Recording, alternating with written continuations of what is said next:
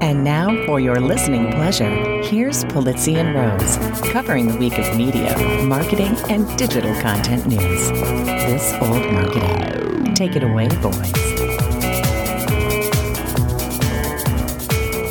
Hello, my friends. This is Robert Rose, and welcome to episode number 258 This Old Marketing, recorded on Thursday, February 11th, 2021.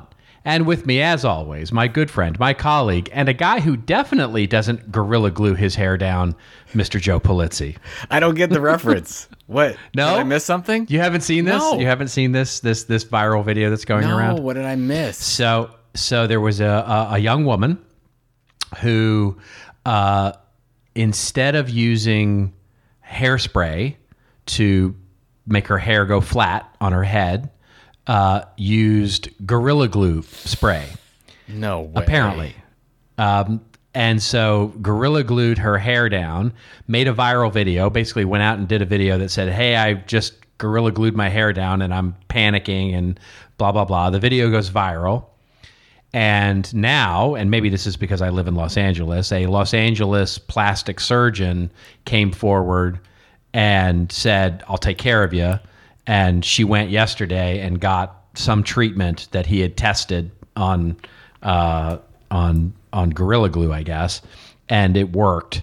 And so she's now doing okay. So this is this is where we come This is to. it. This is, yeah. This yeah. is the entertainment of our lives. This is yeah. This is the entertainment right now for us is watching Patrick Mahomes run for his life and people getting gorilla. yeah, I mean, if I hair. if I put gorilla glue on my head, there would just be gorilla glue. There would be. I mean, I've got no hair on the top of my head, so. what- right exactly. But let's let's not talk about you, Robert. Let's talk about me and my prediction from last your week. that- prediction, uh, blah blah Oh, blah. like, nobody cares about right this. thing. Nobody- Nobody really does. Nobody cares. Re- you are the one person who cares about this. And it yes. happened in the But- first half. I called Gronk's two touchdown catches, which happened. Yes.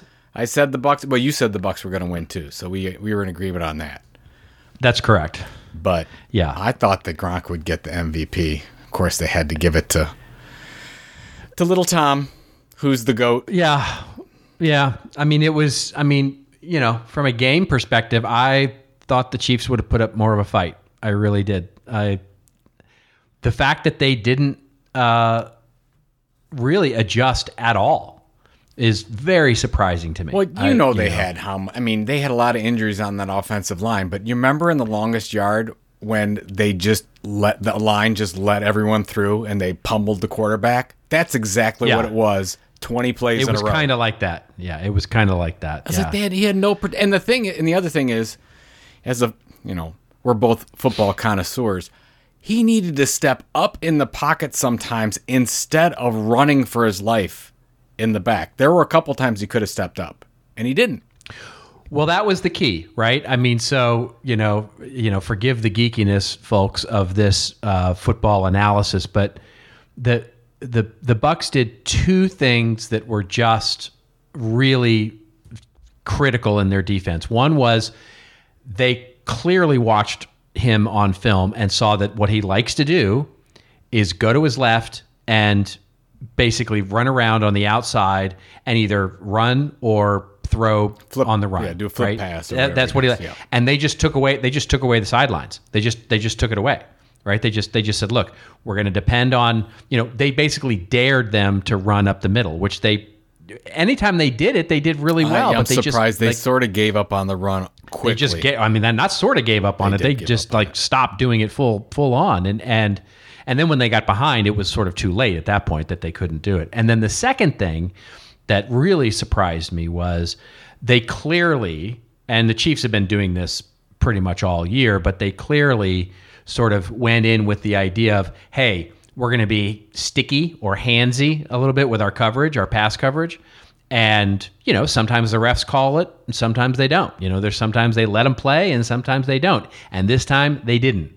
They were they were calling that, you know, and so the, and they didn't adjust. They didn't like, you know, hey, you know what, you know, we're going to try and ruin Brady's timing and and be, you know, pushy and handsy with our coverage and you know they got called on it multiple times and and you can get frustrated if you like Yeah. and you can say some of the calls were a little over the yeah, top the, but their penalties, you adjust especially in the you first have half. to adjust They they needed to let some of those go. But the thing that I don't get, and I'm not a Tom Brady fan, but the people that say he's not the goat, come on, like oh my god i don't know how you i don't know how you I, make I any argument see, you know, otherwise you see on point. social media that people are still saying, "Well, he had so much talent and the coaching and whatever." I don't care. You know, you win seven out of ten Super Bowl. You win more Super Bowls than any other team. I mean, come on, you. That's pretty special. And 43 years old. Shout out to Gen yeah. X. You know, Yeah, I mean, let's be clear about something. The the Buccaneers in 2019 were 7 and 9 and didn't make the playoffs. That's it. Same basic team. You add Tom Brady, you add Gronkowski and a couple of other players and now all of a sudden they're whatever they were 11 and 5 and win the Super Bowl. what'd you what'd you think of the uh, the halftime spectacular with the Weeknd? I did not think it was either spectacular nor really special. Well, you and I talked about this. I didn't realize that you, you're so you're from Hollywood. You know this stuff. I didn't realize that not only do they not get money for performing at the halftime show, they generally uh, put money in. Like Add the Weeknd, money, put an yeah. extra seven million dollars in for production costs. That's right. And I- I it's why a lot of it's why a lot of big stars don't do the Super Bowl because they don't see the value in it of spending that much money to because you have to spend that much money. You have to spend, you know, unless you're just going to get up on a stage and sing, um, you know, with a guitar. You know, if you're going to have all the dancers and a maze and people wearing underwear on their heads, then you really have to. Uh, you have to put the money into. I mean, underwear it- budget alone. Wonder, is- it's got to be worth it. I mean, the next day, the Weeknd had eight of the top ten songs on Spotify. Yeah, you gotta. I- you know, you got to think. It's hey, look, it's content marketing. I mean, Yeah. you know what I mean. It is. It is purely you know getting yourself out there on the biggest stage television wise in the on the planet, and and you know and and demonstrating why you know people should buy your record. It's a you know it's it's it's big. I just didn't think it was. I didn't mind the that great. show. I mean, even with the you know whatever they had on their their heads and the red coats and whatever. But I I was disturbed because it was very hard to hear him. And you know how when you go to a concert and sometimes like if you're recording something and, and you you don't get the direct feed, so you you're basically picking the sound up from the speakers in the stadium. That's what they were doing.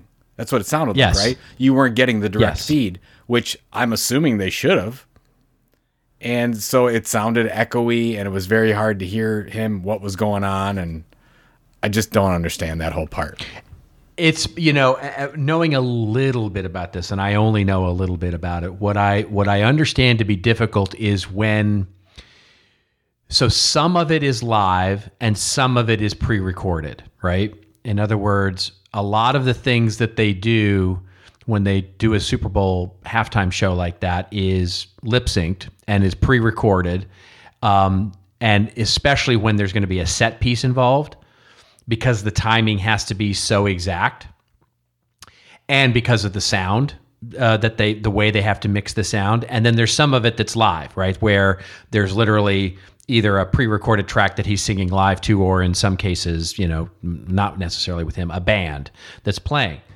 And switching between those two can be very difficult um, as i understand it. And so they they have to yeah and and and so you make they make choices and it's just Yeah. it is going to be what it's going to be. So it's it wasn't I, I didn't like it. I didn't like it that much. well we might as well just move right into our first story which is continuing Well- on with the super bowl right It is, and and of course the reason that most people on the planet, other than geeks like you and I, watch the Super Bowl is for the ads. Um, and this year, the story we'll link to. This is going to be our take on them, of course, um, but we'll link to a story which, of course, comes from Marketing Dive, um, which is the best and worst Super Bowl ads. Um, and as they said, advertisers strained to deliver a message with mass appeal or even to entertain, with a few notable exceptions on what's to be their biggest night.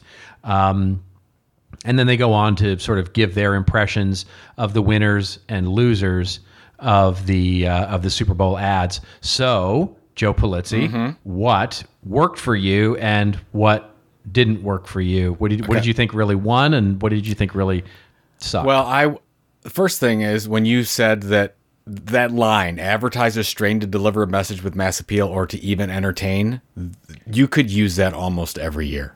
Just i mean mm-hmm. it's it's almost Of most of these companies miss the mark entirely. The two that i wanted to talk to was first of all i don't know what everyone else was looking at. That alexa one was by far the best one with michael b. Jordan. Absolutely agreed. Hundred percent agreed. I mean, my wife, I, I mean, I probably shouldn't even say this, but she was salivating during that commercial. She's, I mean, I'm like, oh, they got this target. If their target audience, yeah, he's an unfairly handsome man. There is definitely like, come on. Yeah. And of course, Unfair. And of course, Yeah. while that was right after that, I took my shirt off and I'm like, well, and it just didn't work. It didn't play like Michael B. Jordan. You don't you don't have a stomach like Michael B. Jordan. I don't have No. anything. I, I have nothing. Um, I- so, yeah. so that I have a one pack. A, a one pack. Do you So have? that was. let's just skip.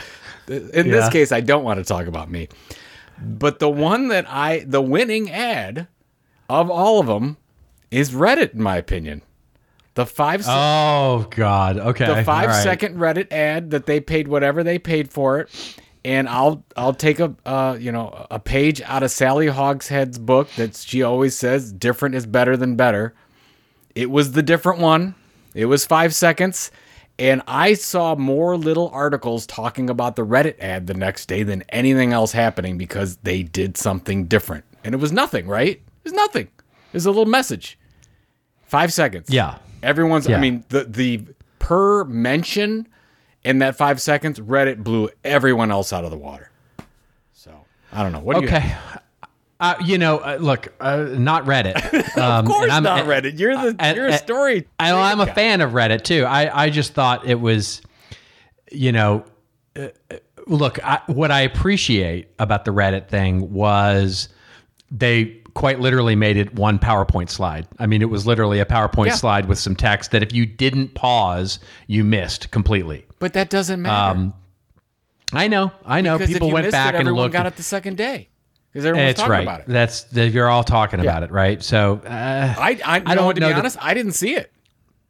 I did. I, I totally missed it when it went by. But then I get on, and everyone's talking about it the next day. So Yeah, Since then, I've seen you know, I. I think, um, yeah, for me, it, it, it wasn't going to convert anybody who wasn't a Reddit fan.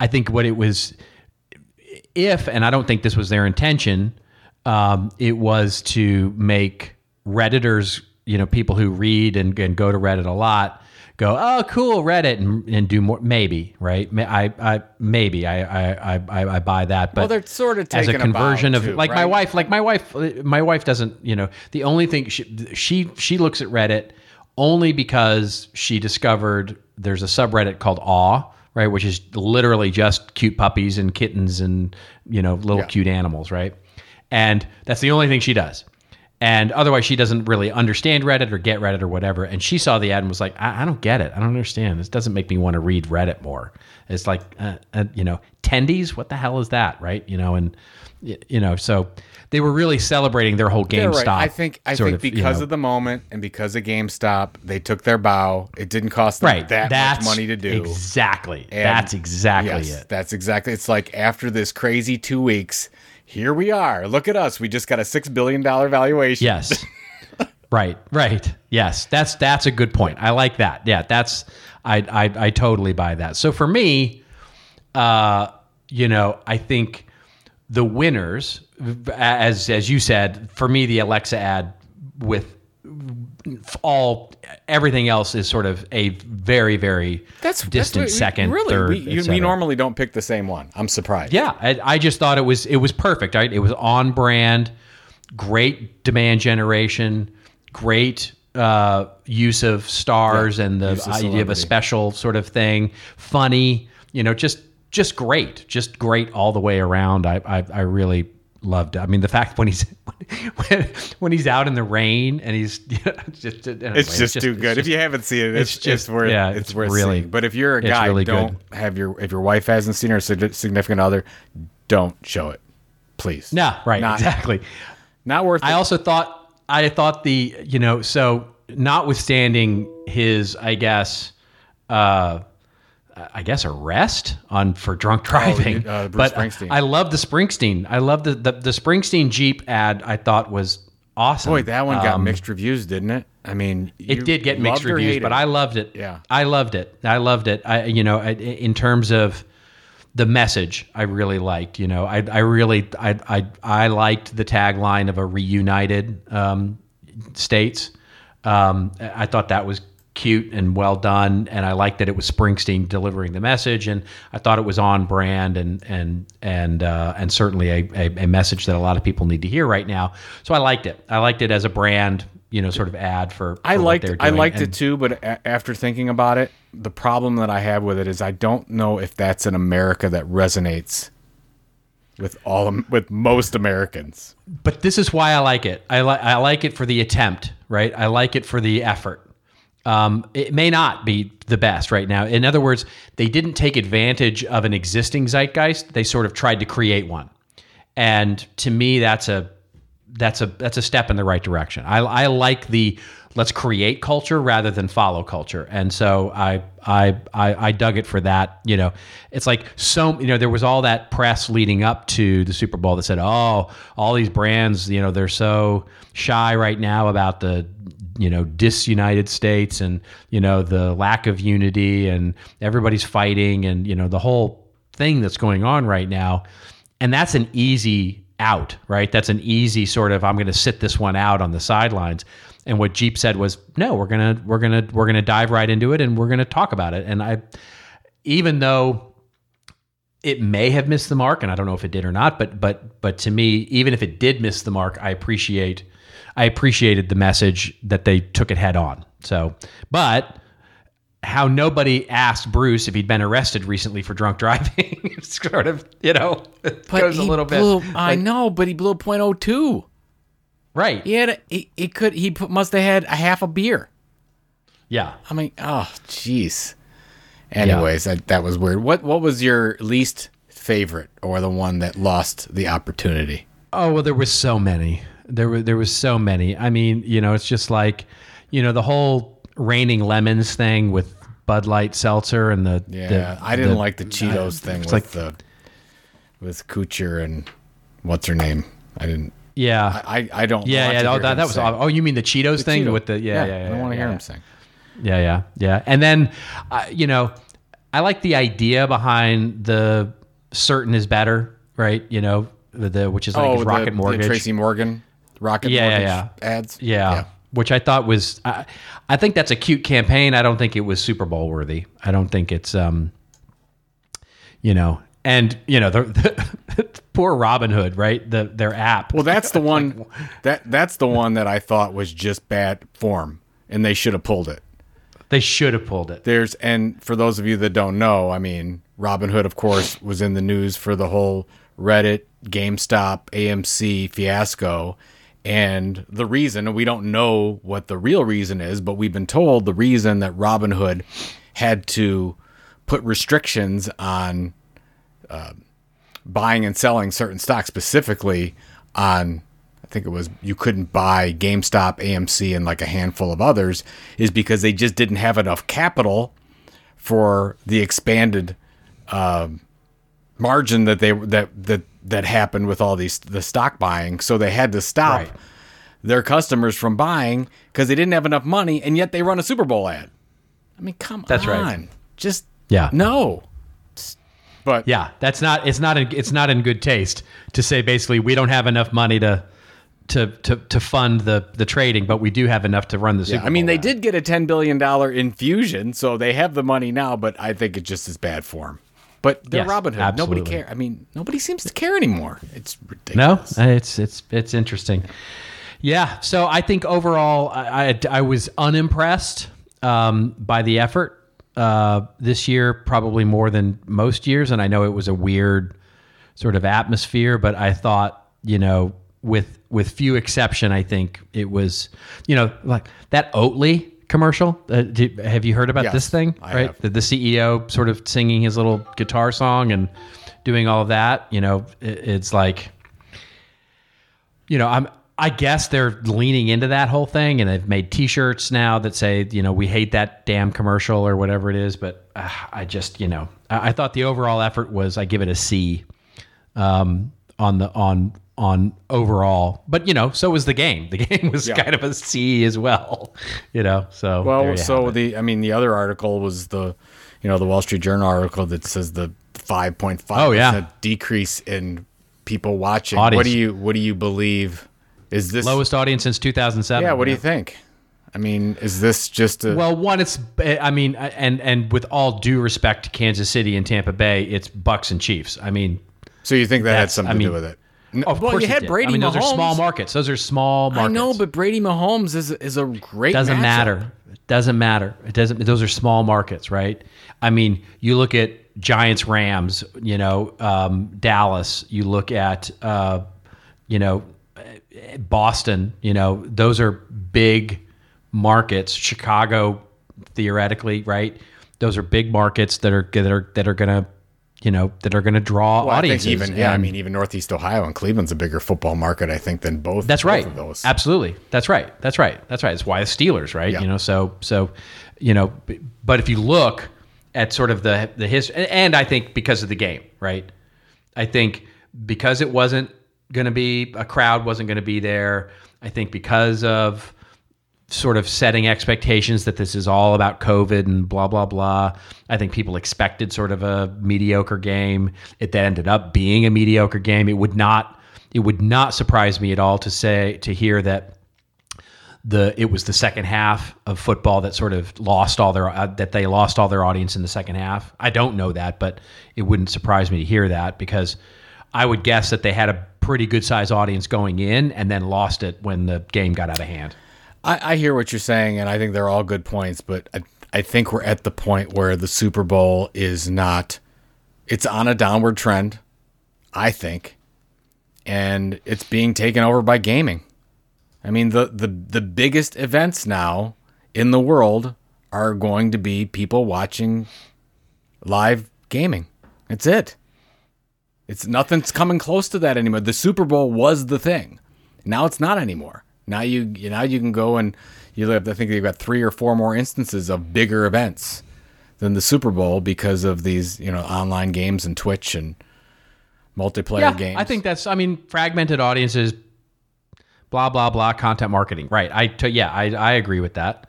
I agree with that, and uh, you know, um, and you're right. I'm just looking up the numbers now, and it, it is it has been on a downward trend since 2015, uh, being the high water mark. Um, at you know at 114 million in the audience, and this year was just under 100 million. So it's you know it's down 15 percent five years. So that seems right to me with au- with simply explaining it with audience fragmentation. Mm, so I think that's I think that's where we're at. I mean, if if you're I mean, look at the NFL. the NFL NFL's has not loaded. done They don't have anything to worry about. But That's I, I right. think long That's right. The, the- in ten years, the Super Bowl is not going to be a top ten event that we watch. And I- when I say we, it's probably not me. It's probably other people. Because Yeah, right. Exactly. yeah, yeah. because it's uh, like Yes. my my my kids watch. We are not our 'cause target market. to. but they're Right, not yeah. interested. I mean, they want to play Valorant and they want to do things on Discord and Twitch. And It's true. So there, It's there true. It's true. It's true. All right, let's move on to our next uh, marketing story, if we can here, and that is dun dun dun. Twitter announces their results, and boy, did they have some fun numbers to share with the Wall Street crowd, uh, and considers subscription fees. We're going to pair this, by the way, with another story about Facebook uh, that is uh, they're considering a Clubhouse competitor. So the first thing we'll cover is, of course, Twitter uh, and their results and their uh, subscription fee. Um, which uh, we'll link to a Bloomberg article here. Uh, Twitter is building a subscription product as a way to ease its dependence on advertising.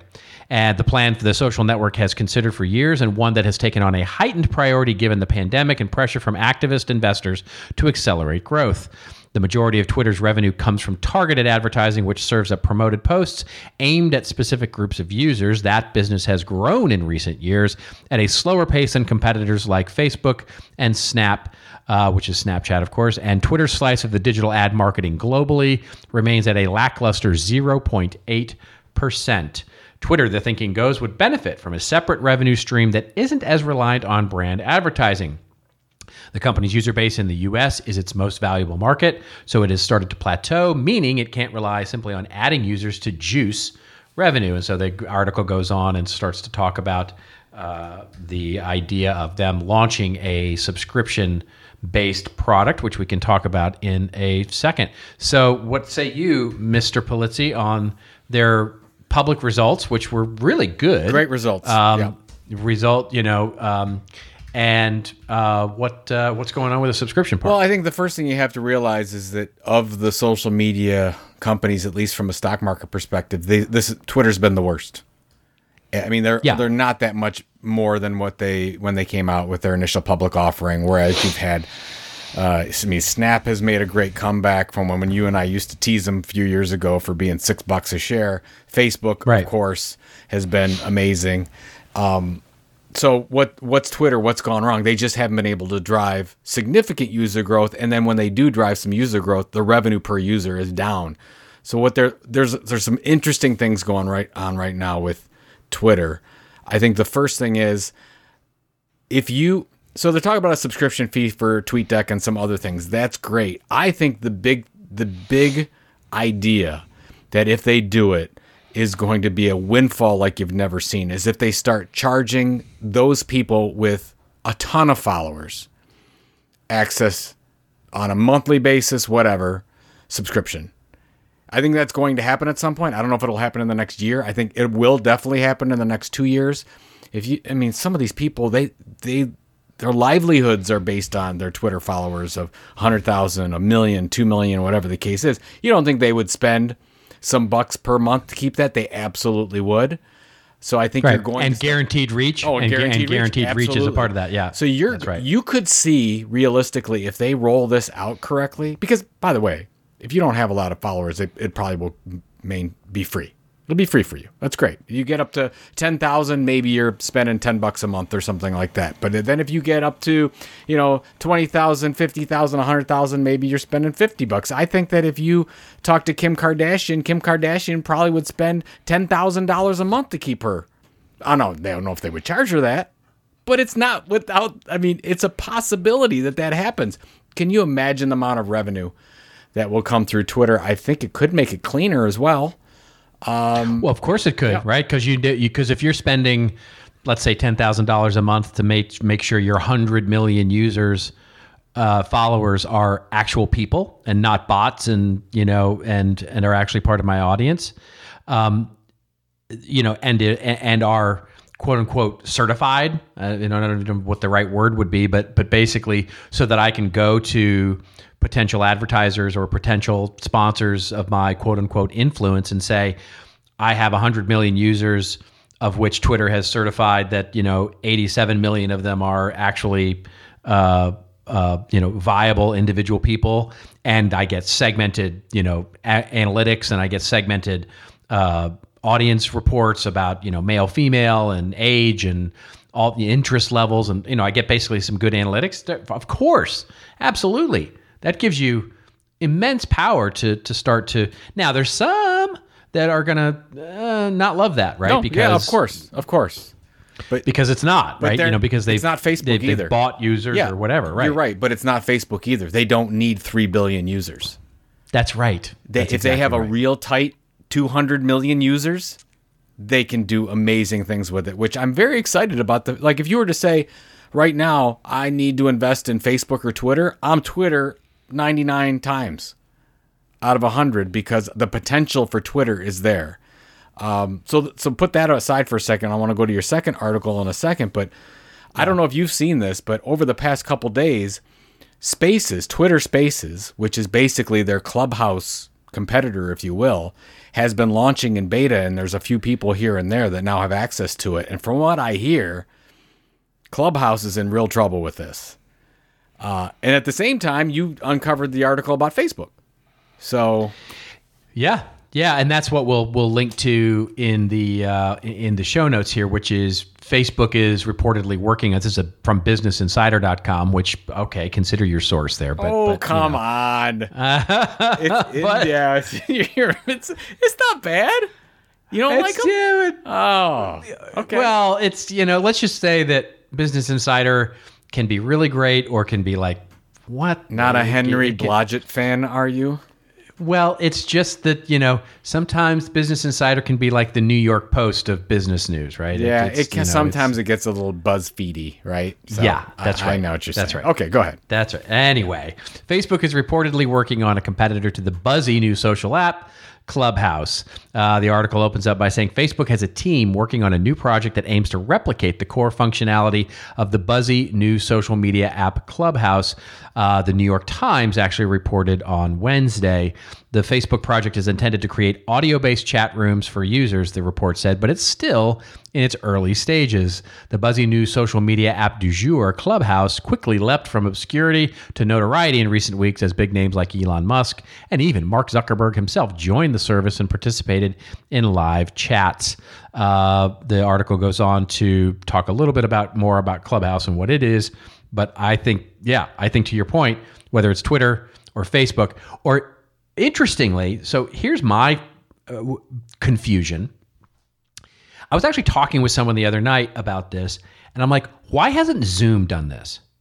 Why hasn't we, we were we, we got into this conversation and I and- and- because somebody said to me, you know, eh, totally innocently, a, a, a non-technical person said to me, why isn't there like a directory of, you know, Zoom meetings that are happening right now, you know, on, you know, butterfly chasing or, you know, Bitcoin yeah. or that you could totally join in on Zoom and just, you know, and, and just participate in either on video or not on video.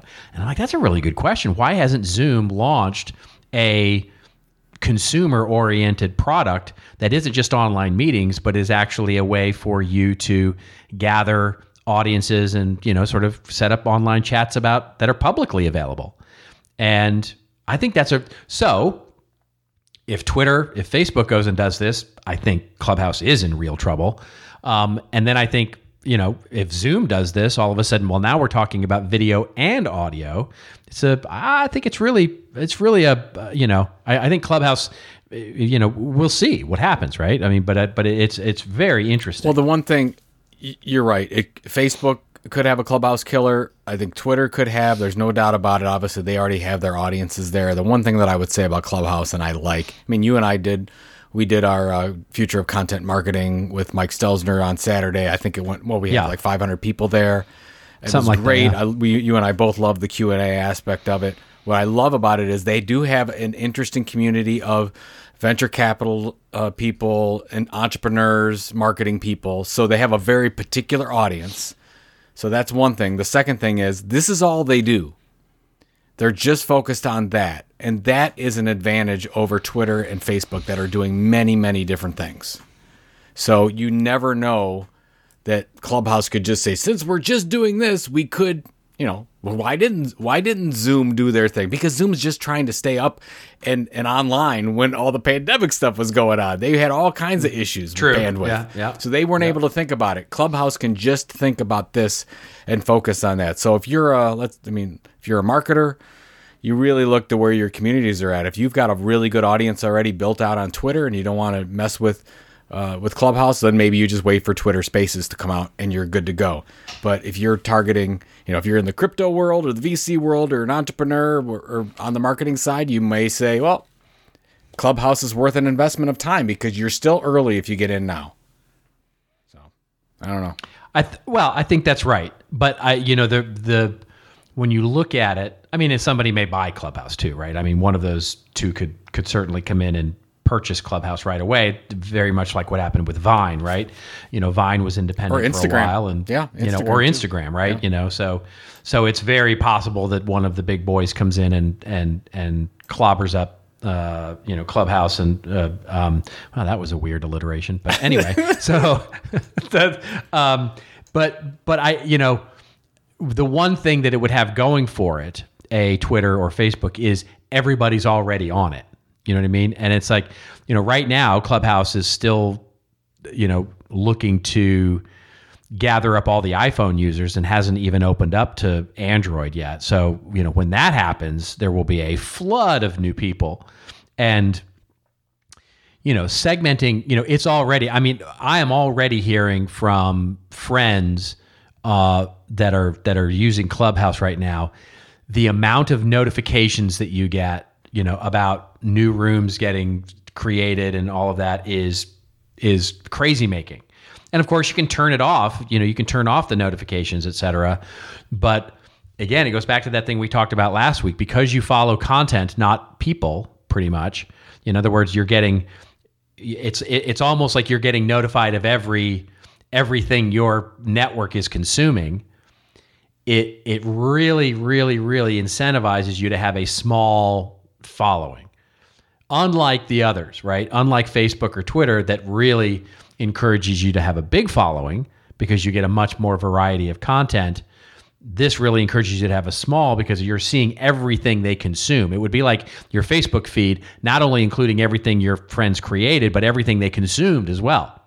And that's well. Plus, you, know, you have interests too. You can set your interests so they will show. Yeah, but that doesn't things. work. I that does not. I, that has not worked for me. I, I, don't know if it's worked for you, but it, I, I, set my interest, and I'm still getting the same. I'm not. I haven't been on it enough to know. I mean, yeah. you know, when I go in there, all the first things I see are all the Bitcoin rooms. Right. So, because the first time I was on, it was a Bitcoin clubhouse, and it seems since then they just keep wanting to throw me into another one. But right. I do follow but, some Bitcoiners too. So there you go. I don't know. But by the way, people are going to abuse that as well, right? I mean, you know, let's just be clear. People are going to optimize their. They're gonna. They're gonna. You know, it's just like remember the days of of you know nine thousand hashtags on on Instagram and and uh, still the case in many cases, you know, on Twitter and and um, and uh, uh, and Instagram where you know you'd see a post and then there'd be like you know four or five returns below the fold and then like you know quite honestly 50 or 60 hashtags trying to optimize themselves against search. Same thing's going to happen in Clubhouse. I got to tell you though, what is interesting, if you go through the calendar of events and you see like so if you you set your interests, let's say your interests are working. You you follow certain people, let's say that's working. And then you go through your calendar of events, you're like, "Oh my god, this is a, a, a an event made just for me." But in audio, and what I, have had a conversation with two event people this week about that model, about could we launch a virtual oh, event? Oh, well, that's a whole other thing. Yeah, yeah right. Could exactly. we launch a virtual event that's exactly like Clubhouse, but we do it ourselves and you don't have a video, you're just in an audio room. And I know a lot of people that would like that experience. So yeah, it's it's, it's going to happen. Yeah, it, it will it definitely is happen. happening now, and we just don't know about yeah. it yet. So yeah. All right. All right. Let's move. Let's move on to our next okay. story here. Good. All right. All right. Um, well, it's and it's related. Um, it's almost like we do this on purpose, but it is related in terms of the future uh, resilience, says the article that we'll link to in what's new in publishing.com. Really cool site, by the way, if you haven't discovered it yet. Um, the headline is Future Resilience of the World's Media lies in focusing on niche audiences, lessons from the Allrecipes success story. Uh, the article opens up by saying several industry insiders have predicted the rise of niche publications. um, hmm, I wonder who that could be. Um, good lord. Several, um, uh, yeah. Several, yeah, several, several, several of those industry insiders have predicted this. Yeah, it's a it's a bold prediction. It's it's, it's a bold move, Cotton. Let's see how it works out for them. Um, the era in which every news site covers more or less the same set of topics and stories is over, uh, says Pia Frey, journalist and co-founder of Opinit. Oh, Opinary? Op, op, Opinary? I don't know. Anyway, the challenge is now differentiation and segmentation, the rise of the niche, if you will. The clearer the editorial profile of the particular niche, the higher the potential to reach and build a loyal and paying audience around it. Uh, the future resilience of the world's media lies in focusing on niche audiences and verticals. Its success lies in organizations that speak to very specific interests and the need for credible content. I, am shocked. Um, and, and then they go on, the article goes on to talk about Allrecipes with its 85 million user base who consume 3 billion pages annually, uh, being a great example when it comes to nurturing a niche audience. It started as a recipe sharing site in 1997 and has grown steadily to become the world's largest food website. The publisher has thoroughly been tightly focusing on serving its users well and quick to adapt to changing trends and technology. Starting in the early days of the internet, it reached close to a million users before social media platforms like Facebook and Twitter arrived. This initial growth was driven by email, as the publisher made it easy for users to share recipes uh, through the medium. And then it goes on to talk about their diversified revenue streams, its next stage in its evolution. And it's a, basically a case study of, of, of, Allrecipes that would fit nicely into any one of our books. Um, and, and, has. And, and, and has, actually. And, has before. yeah, right. Um, so, uh, you know, nice confirmation here, but what do you think? I mean, it's it's it's it, it really is starting to become mainstream to think about niche. It's mainstream. I think you're right. I think the acquisitions are helping. Uh, if you look at, we've talked about last week. We talked about the Hustle being acquired by HubSpot. Hubs, uh, the Hustle had a wonderful niche audience of, of entrepreneurs. 1.5 million purchase, spent whatever 30 million dollars for that.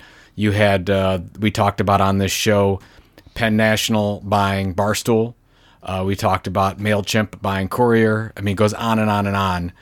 And you're this is really starting to move quickly, and you're seeing a lot of innovation in the media space. But when I say innovation, it's really the same things that we've been talking about for 10 years. You focus on an audience niche, you focus on their wants and needs, you find out, you know, what's that differentiation point, and you pick a platform. And that's why I love the Allrecipes case study because they just started as one thing. They were just doing these recipes. That's it. Now they do 50 different things. They get revenue 20 different ways. And you you and I say that Allrecipes well, everyone perceives that Allrecipes is a media company and of course it is, but Allrecipes just as easily could be a product company because they sell lots of products too. So that's right. You know, it's you and I. We talked about this in the book "Killing Marketing." Is it you know the the convergence of media marketing? And when we were talking about it in 2016, 2017, it was just starting. Now we're smack dab in the middle of it. I mean, it is happening every day. You and I see a, a story out there where you know, is that a media company? Is that a market, a product and service company? And the answer is yes. The yeah. answer is yes, and you're seeing Food 52 is another great example yeah. that they could have easily put Food 52 in here as the, uh, or I think it's Food 52. I should be clear, but um, another great example. Um, yeah, another, and there's a great. A, it, so yeah. the things that are happening in these communities are fantastic because you have a user base. There's a lot of these are membership driven groups. They're very devout and loyal, and they end up buying pretty much anything that brand has to offer. Uh, which, by the way, you I mean, if you if you were going to launch a business, you probably would build a loyal audience first, right? It's just an easier way to go. It's a less risky model. So I, I just I get excited about this kind of stuff. You're seeing more and more of this happen, and uh, you're going. I, I would imagine every week for the for the rest of the year, you and I are going to be talking about some acquisition or some major launch by a company that follows this model. Yeah.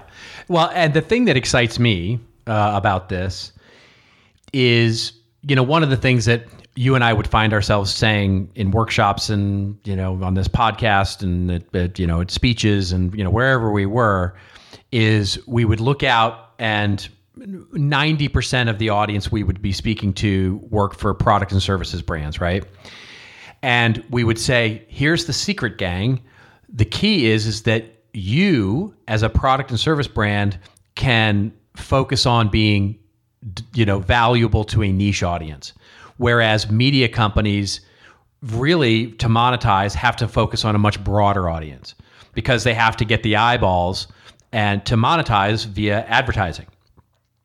And in order to widen out their funnel as wide as they possibly can, they have to focus on a broad audience in order to bring in that audience to be able to be attractive to many different types of advertisers because that's how you get to be a big media company. And we said that's your advantage, right? In other words, you don't have to be about sports.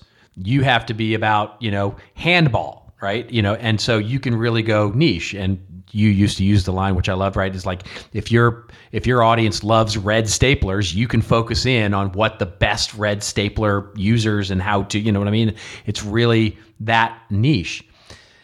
This now is a media site, a, a site that's built for media companies and those that are strategizing for media strategies, saying exactly the same thing, right? So this is media companies realizing, hey, niche audiences are where it's at. We need to start thinking about micro brands and and we need to start thinking about niche focused of audiences and segmenting our you know uh, our our content into serving those niche audiences. One of the things that we'll talk about a little later is is New York Times uh, launching a a thing for kids.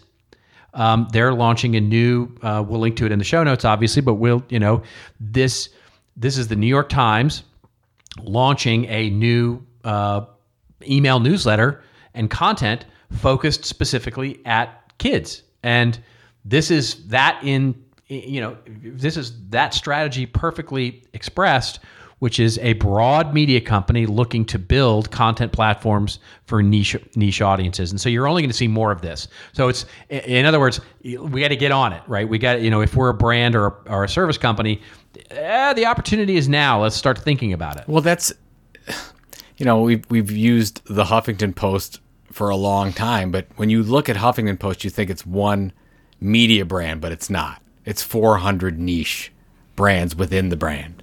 And I don't That's think right. people realize this, and it's the same thing. Like when you go in and you talk to your multi-billion dollar enterprise, they almost think for a second that they, you know, we only need one of these things. But generally, you know, as you build these things out, you're going to have 20, 40, 60 of these little th- programs depending on the specific audience you're targeting and you're going to target more and more niches. That's why it's going to get more challenging. And that's honestly why it's much easier for an independent operator to do this because they can just say, "Oh, I'm going to focus on that little audience of, you know, that has a total addressable market of, you know, 500,000 people." Where an enterprise right. might might ignore that for a long time. And then that's, that's right. where you get into the acquisition stuff. So well, that's and yeah. that's still still our advantage, right? That we it's the it, it, advantage is still ours because what we have that me, these media companies don't have that focus in on these niche audiences are the monetization of products and services to go along with. That's with right. it. You plug and play. You know, you can be right. plug and play if you want to. Exactly. And so we don't have to make money at it. Um, you know, so if you're setting up a you know online school for a very niche you know uh, idea that supports your product and services or if you're setting up a magazine you know you can target that niche audience and it's you know nice if you can figure out a way to make money from it, but you don't have to. It's it's a marketing effort for you to sell more products and services, and so that that can be your advantage right now in moving quick um, to start to. Create Well, that's a great things. point. I mean, we talked about this last week with uh, HubSpot buying the hustle. I think right. Uh, I think that what we this one stat was 0.09 percent conversion. If HubSpot got one that 0.09 percent conversion, they would pay for the program. You know, of yeah. just selling their oh, current easily. product. It's just crazy. Yeah, easily. Yeah. Yeah, it's that math is really, really quite simple. All right, ladies and gentlemen, guess what time it is? It is now time for rants and raves, our rants and rave section where Joe and I go off on a little bit of a rant or a little bit of a rave that makes us feel like, oh, Tom Brady and how he felt throwing the Lombardi trophy off of his boat, um, a little drunk on tequila um, or makes us feel like Patrick Mahomes running around. Uh, have you seen Have you seen the video that the kid made of imitating Patrick Mahomes during the Super Bowl? No, I did not. I've only seen the one where it's uh, really good. I only saw the one where Brady was getting off the boat drunk. That's the only one. Yeah, he was. He was. He, he was buzzed. He had a good Let's time. Just, yeah, he had well a real deserved. good time. Yeah, very well deserved. Very well deserved. Um, anyway, so uh, uh, I think we each have raves today. Oh, unbelievable! So, um, we rarely yeah. both have raves. People are exactly. going to get mad because we're not. You know. Would you like to go first? Sure, I'll go. I'll go, first? first. Yeah, this okay. is. All right. I mean, you mentioned the New York Times Kids thing. This is just building on the New York Times model. Uh, they came out with financial results recently, and for the first time ever, their digital revenues are outpacing their print revenues, and it's just maybe one of the best turnarounds in history if you think where the New York Times were at and what what they've they've done. I'm going to link to this article from Digiday. It's the New York Times aims to convert newsletter readers into paid subscribers as the morning newsletter tops 1 billion opens. And there's a couple things in here. First of all, I don't know a lot of people realize this. The Times now has over 71 different newsletters. And I had the reason why I picked this article, Robert, is I had a conversation with a couple people about launching paid newsletters, and they were trying to talk me into the idea of you just launch a paid newsletter, and that is, in my opinion, one of the worst ideas ever. If you just want to launch one paid newsletter, if you don't have an audience, if you have no audience, it's very hard to get somebody to. You have to give them a taste of something that's free first. And what the New York Times has done with their newsletters is amazing because they give away these newsletters for free. First of all, they're mostly single sponsored, so they're making money off the newsletters themselves. But then that's how they're getting people sign up to, for digital subscriptions, which are generally, let's see, a digital subscription costs eight dollars a month in the first year, and then seventeen dollars a month the second year. So there, it is unbelievable what they've been able to do. Um, 150% increase over 2019. They I love a couple things of what they're doing, and this is where I think we can learn a little bit from what they're doing from uh, a marketing standpoint. If you build a niche newsletter to a targeted audience, you can do these pop up newsletters, and I think what the Times, I don't know if you saw some of the ones the Times did, Robert, but they did the coronavirus briefing newsletter, the schools briefing, impeachment briefing. So they every when they felt there was an issue that would last you know, let's say six months or more that was really important, they would launch a newsletter around it. That in this case last year had 180 million opens, and those for just just pop up, just startup newsletters, which you can diversify really well once you have a base of newsletters. And by the way, BuzzFeed, same model, Huffington Post, same model. Everyone's launching this newsletter thing first, diversify through other things like your uh, your podcasts and whatnot, and then you see a lot of new revenue opportunities from those things. And I'm just I'm just amazed by the turnaround of a company like New York Times and the media in general and what they've been able to do. So big, and then you know I've been a big fan of the New York Times for a long time, but to see them just kick butt from right. a media operation standpoint by just focusing simply on niche newsletters, which is what we were talking about before, is unbelievable to me. Yeah, well, you know what excites me about this? Um, you know, when you when you sent this over and, and we talked a little bit about it in the in the pre-show, something we talked about, I don't know, three, four weeks ago on the show, we talked about this idea of podcasting and how uh, you know, one of the tactics in a podcast was to say, you know, if you're creating a serial that's like seven episodes or eight episodes or 10 episodes, and sending that out and then what you do is you sort of start to double publish right for your next series right? So you double publish to your old feed as you publish to the new feed to say to get those audiences to come over or quite frankly just change topics altogether yeah just keep it on the same feed. Yeah. That's right. Just keep it on the same feed.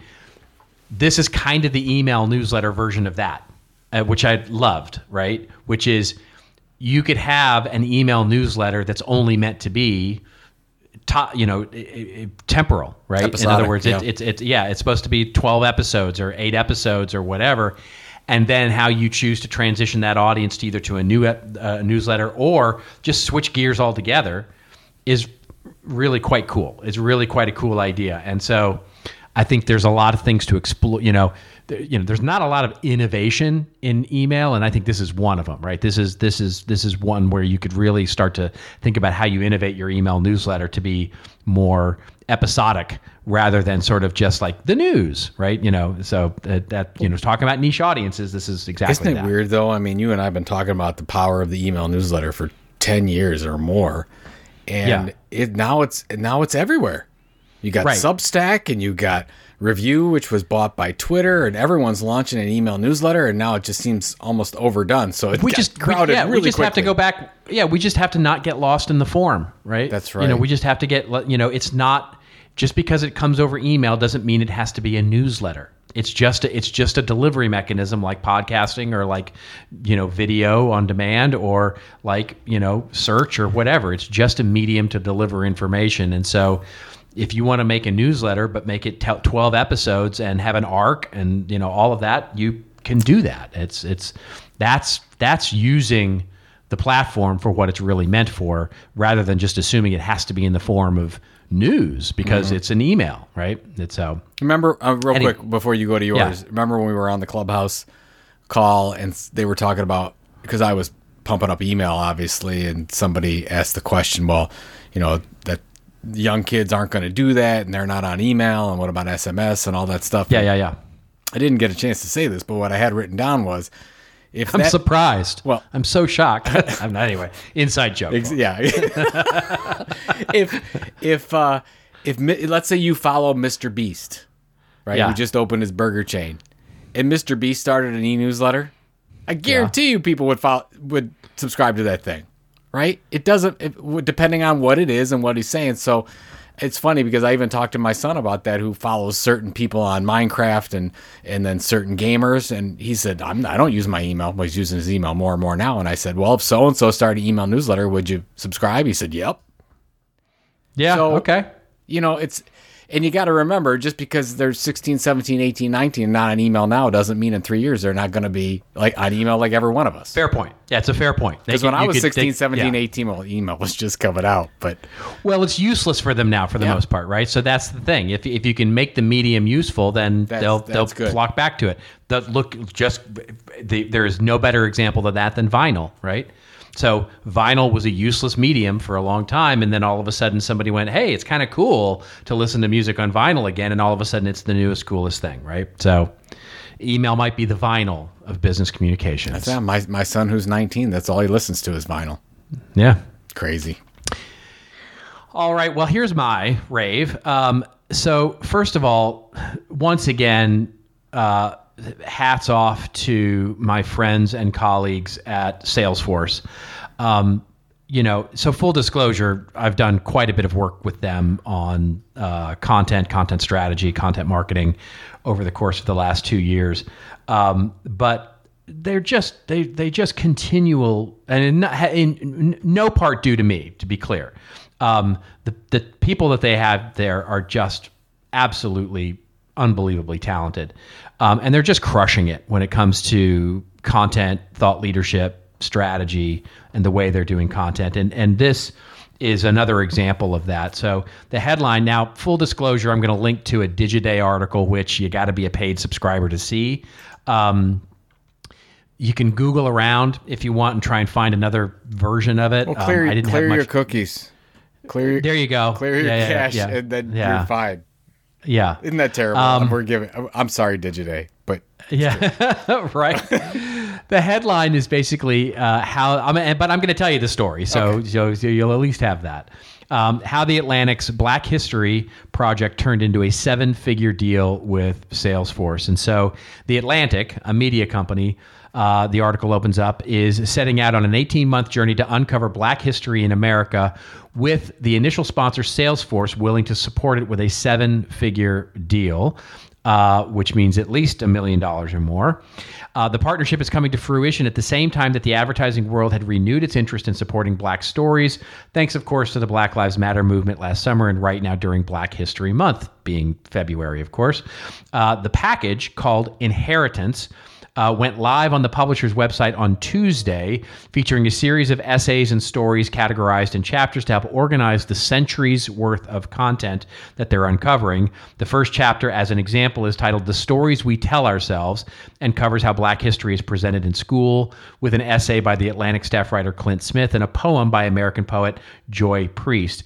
The article then goes on to describe sort of the rationale behind this.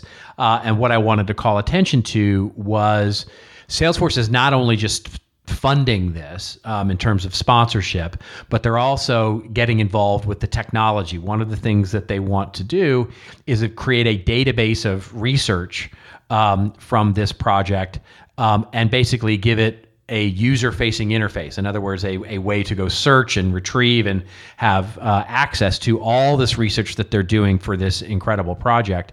And Salesforce is going to donate and, and support with, I'm sure, the technology, the implementation of this technology as well. So it's not just putting money there, but it's also supporting it and demonstrating the value of the technology by actually empowering it as well. And I just think it's brilliant. I just think it's a brilliant marketing move. I think it's a brilliant brand move. I think it's, you know, with Salesforce and their their latest tr- you know, one of the challenges, which they would be the first to tell you, is nobody really understands what face, Salesforce does. Like if you say Salesforce to people, they, they know the name, but they don't really know what the company does.